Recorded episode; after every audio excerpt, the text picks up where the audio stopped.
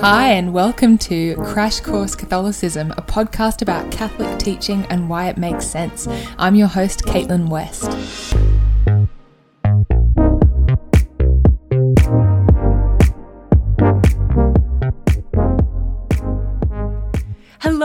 Welcome to this episode on Advent and Christmas. Chris I love Christmas. Christmas is such a special, beautiful time of the year. It is one of the most important seasons in the liturgical calendar.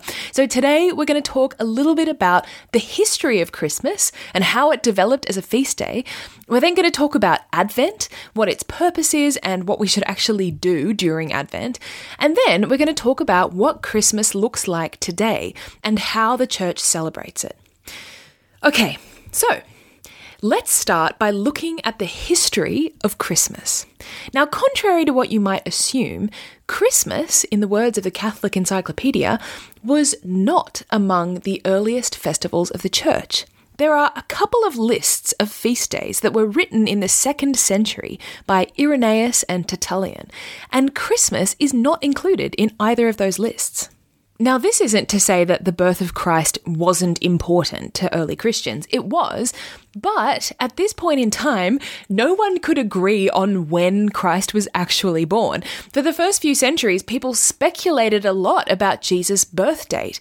Some people celebrated his birth on the 20th of May, and other people celebrated it on the 28th of March. In fact, the Catholic Encyclopedia has this great line. It says, There is no month in the year to which respectable authorities have not assigned Christ's birth. so people in different geographical areas tended to celebrate the birth of Christ at different times of the year. However, by the 4th century, the 25th of December had become a common date for the celebration of this feast in many parts of the world, and that date became more and more popular over time. Now, this leads to the question why the 25th of December?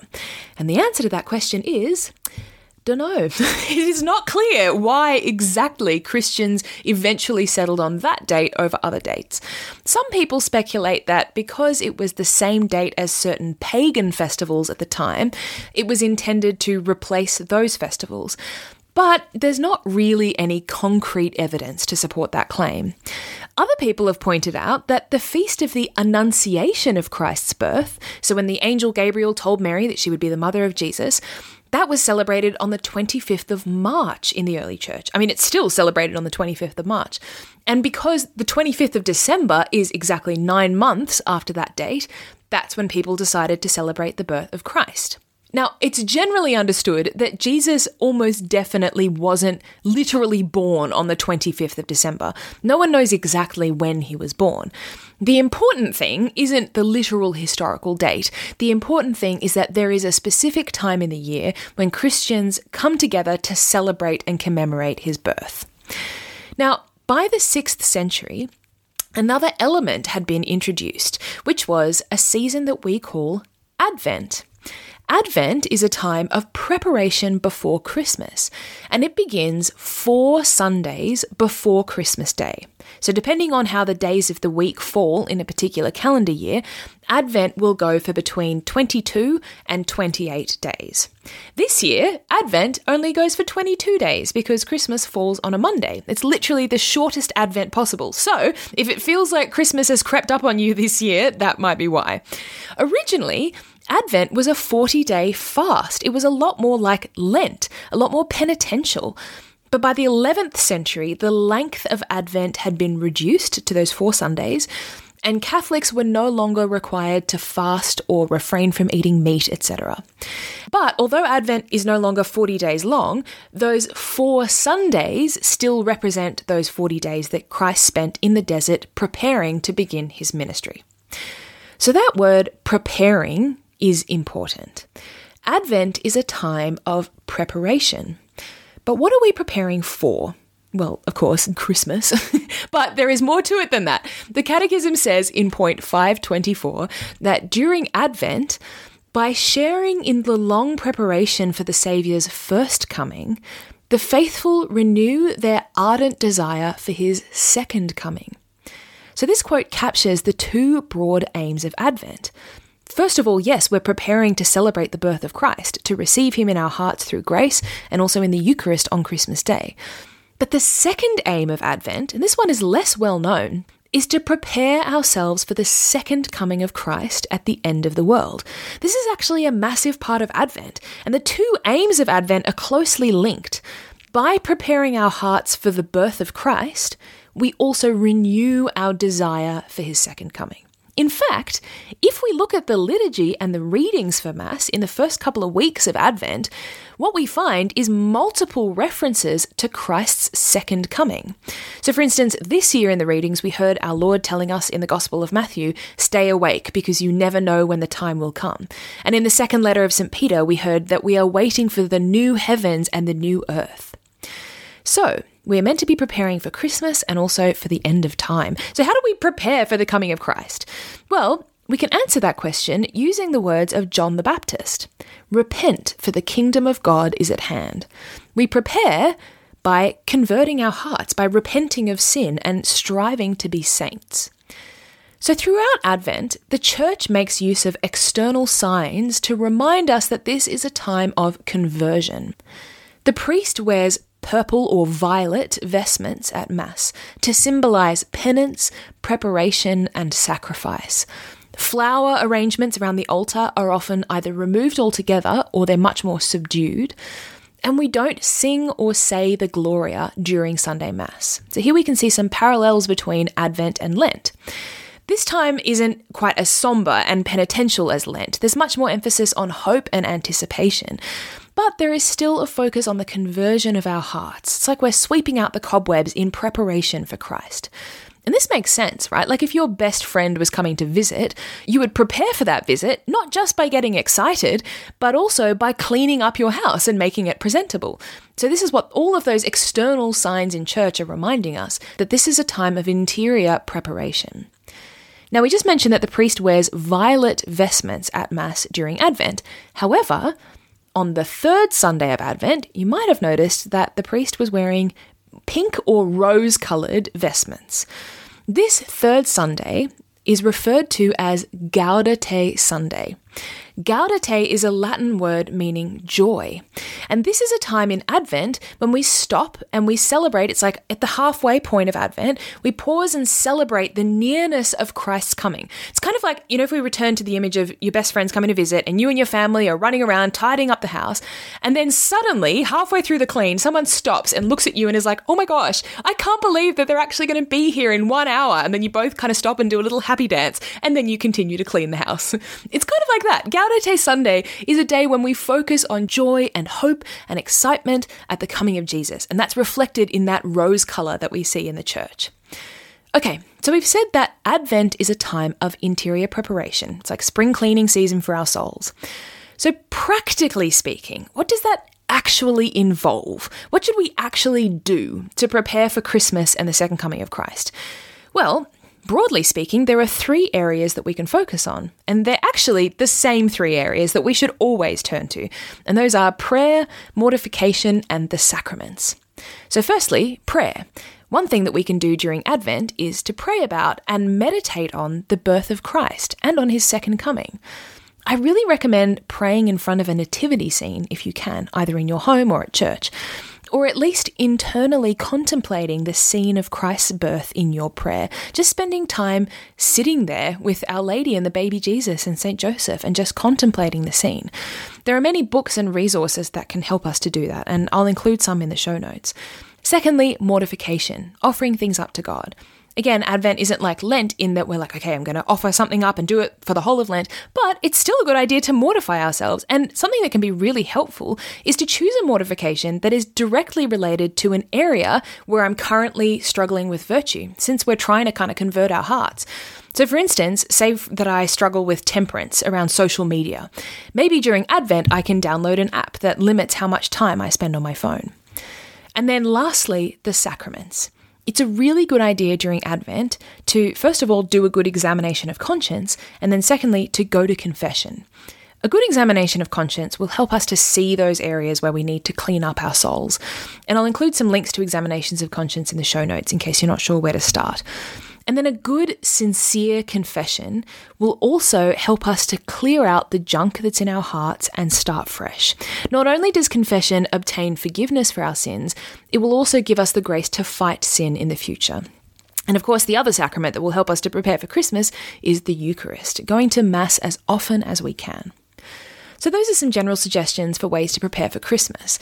So, I was also listening to a prayer meditation on Advent the other day. Um, I'll include it in the show notes because it was really great. And the priest was talking about Mary's time of preparation prior to the birth of Christ, her kind of Advent. And he points out that one of the things that Mary did during that time was to serve others. The first thing she did when she found out she was pregnant was to go and help her cousin Elizabeth. And that can be useful for us to take Mary as our model, to think of Advent as a time of service, particularly because Christmas is a time when we receive a lot. We're getting a lot of gifts, we're getting a lot of nice food, and we're celebrating a lot, and we can easily fall into overindulgence.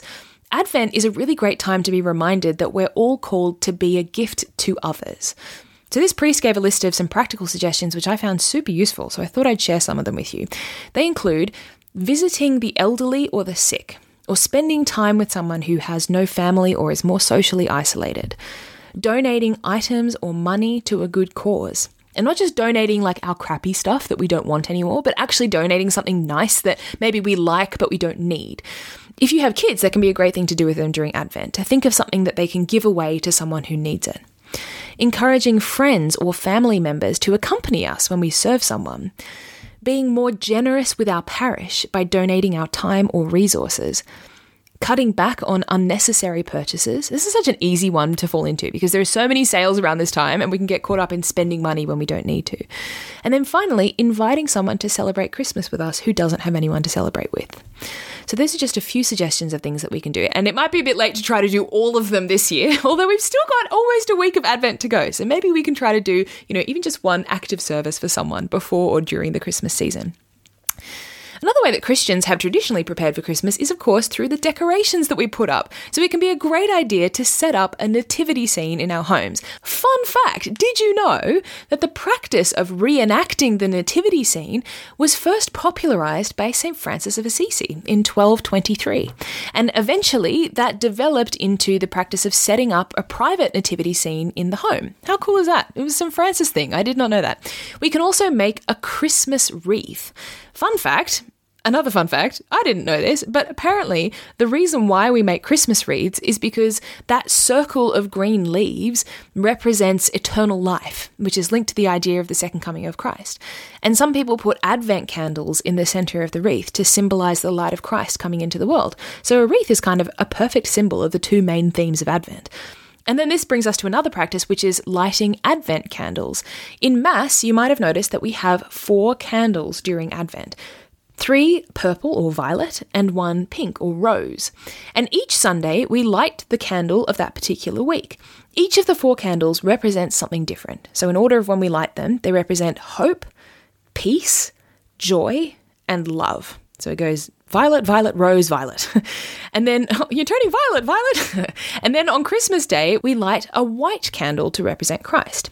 Some people like to use Advent candles at home. They might set aside a specific time each week where they light the candles as a family and pray together. A friend of mine sent me a message recently and she was like, So I just went out and I tried to buy Advent candles for the first time for my family and I got confused and I bought three pink candles and one purple one. And I was like, Oh wow, you're going to have a really happy Advent this year. but yes, candles can be a great way to mark the progress of Advent and to pray as a family. Even decorations that don't seem overtly Christian, like the Christmas tree, actually have ties to Advent and Christmas. There's a legend about the origin of the Christmas tree, and it goes like this. Apparently, Saint Boniface in the 8th century was walking in the woods on Christmas Eve and he came across a group of people who were performing a ritual of worship to a pagan god under an oak tree. And as part of the ritual, they were about to commit child sacrifice.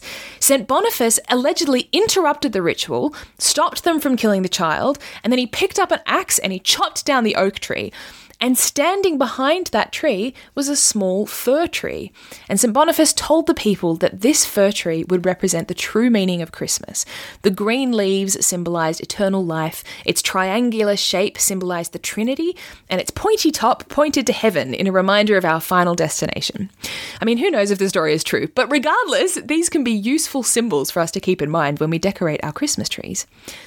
So, after Advent has concluded, we come to Christmas Day, the 25th of December. This is a day of enormous significance in the Catholic Church. It's a day when we celebrate one of the great mysteries of our faith.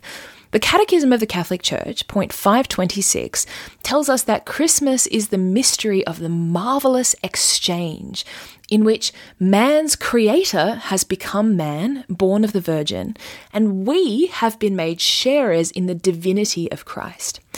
So on Christmas Day, we remember not only that Christ became man, but also that he became man for a reason, that through his death and resurrection, we also become sharers in his divine life we contemplate the profound humility of God the Son, that he became a human being. We also celebrate with gratitude the incredible gift that he gave us by dying for us and thereby obtaining our salvation. So it is a huge day in the Catholic Church. But it's not just a day. Luckily for us, Christmas does not just last for one day in the Catholic Church, it lasts for around 12 days. In the Catholic Church, we celebrate what is called the Christmas season.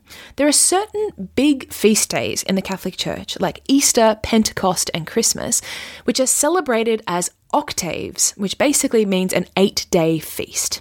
So the octave of Christmas ends on the 1st of January, which is also the feast of Mary, the Mother of God. And then after the octave, we have the feast of the Epiphany, which has traditionally been celebrated on the 6th of January, and that's 12 days after Christmas. Although in the US, it's celebrated on the first Sunday after the octave, whenever that falls. So it can be slightly more or slightly less than 12 days. Fun fact for any Shakespeare nerds out there the night before the Feast of the Epiphany has traditionally been referred to as Twelfth Night. What? I feel like I should have known that. I did not know that. On the Feast of the Epiphany, we celebrate the revelation that Jesus is the Son of God. And this feast day actually covers three events in the life of Jesus. The first being the visit of the three kings, which is usually the one that we emphasize the most on this feast day. The second is Jesus' baptism in the River Jordan. And the third is the wedding feast at Cana. Each of these three moments are times when God revealed to the world that Jesus was his son. This is a really important feast day when we think about it because Jesus' birth is only significant if we understand who he is, that he is the Son of God, and why he became man. So, in many countries, the Feast of the Epiphany is a really big deal, and it's celebrated with gift giving and feasting. So, altogether, the Christmas season begins with the Vigil Mass on Christmas Eve and it ends with the Epiphany. That's a lot of days of feasting. I remember as kids, we used to capitalize on that so hard. My mum would get up at like on like the 3rd of January and she'd be like, Why are you guys eating Nutella for breakfast? And we'd be like, It's still Christmas, it's still Christmas. okay, so we have 12 ish days of feasting in the Christmas season. So, how should we celebrate that feast? Well, first of all, by going to Mass. Christmas Day itself, the 25th of December, is a holy day of obligation. In fact, in Australia, it is one of only two holy days of obligation that are actually enforced, apart from Sundays, the other being the Feast of the Assumption. In some places, like in the US, the 1st of January, which is the feast of Mary, the Mother of God, and the last day of the octave of Christmas, is also a holy day of obligation.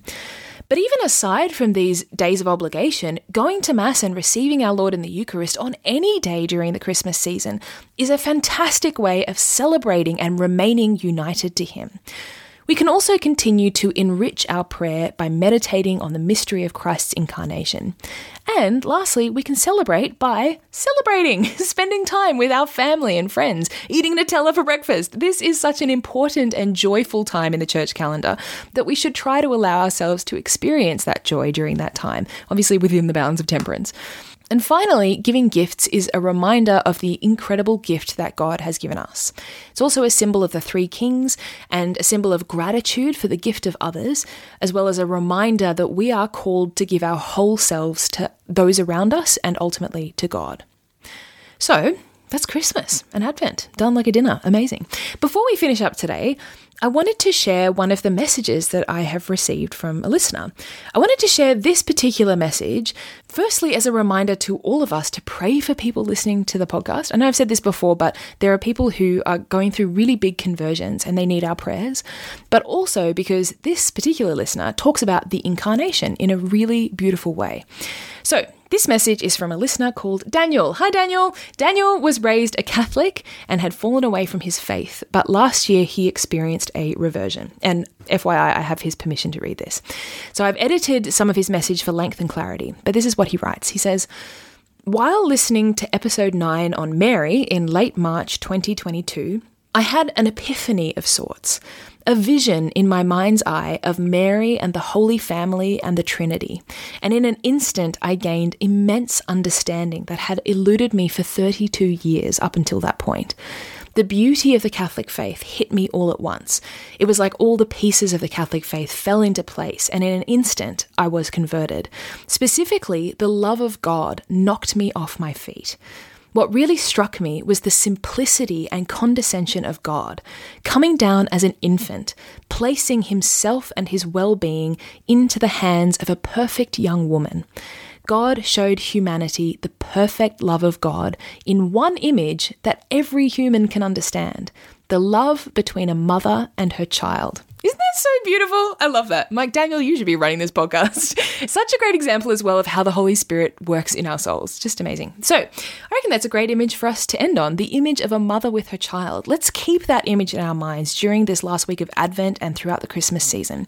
Let's pray for each other, especially for people who might not have anyone to celebrate Christmas with or who are suffering or grieving during this time. And just a heads up before we finish, I'm planning to take a little bit of a break over Christmas to spend some time with family. So that means that um, the next episode is going to be out in one month rather than in one fortnight. So I will talk to you again in January. I hope that you have a very happy Christmas and New Year, and I cannot wait to talk to you again soon. Okay, bye.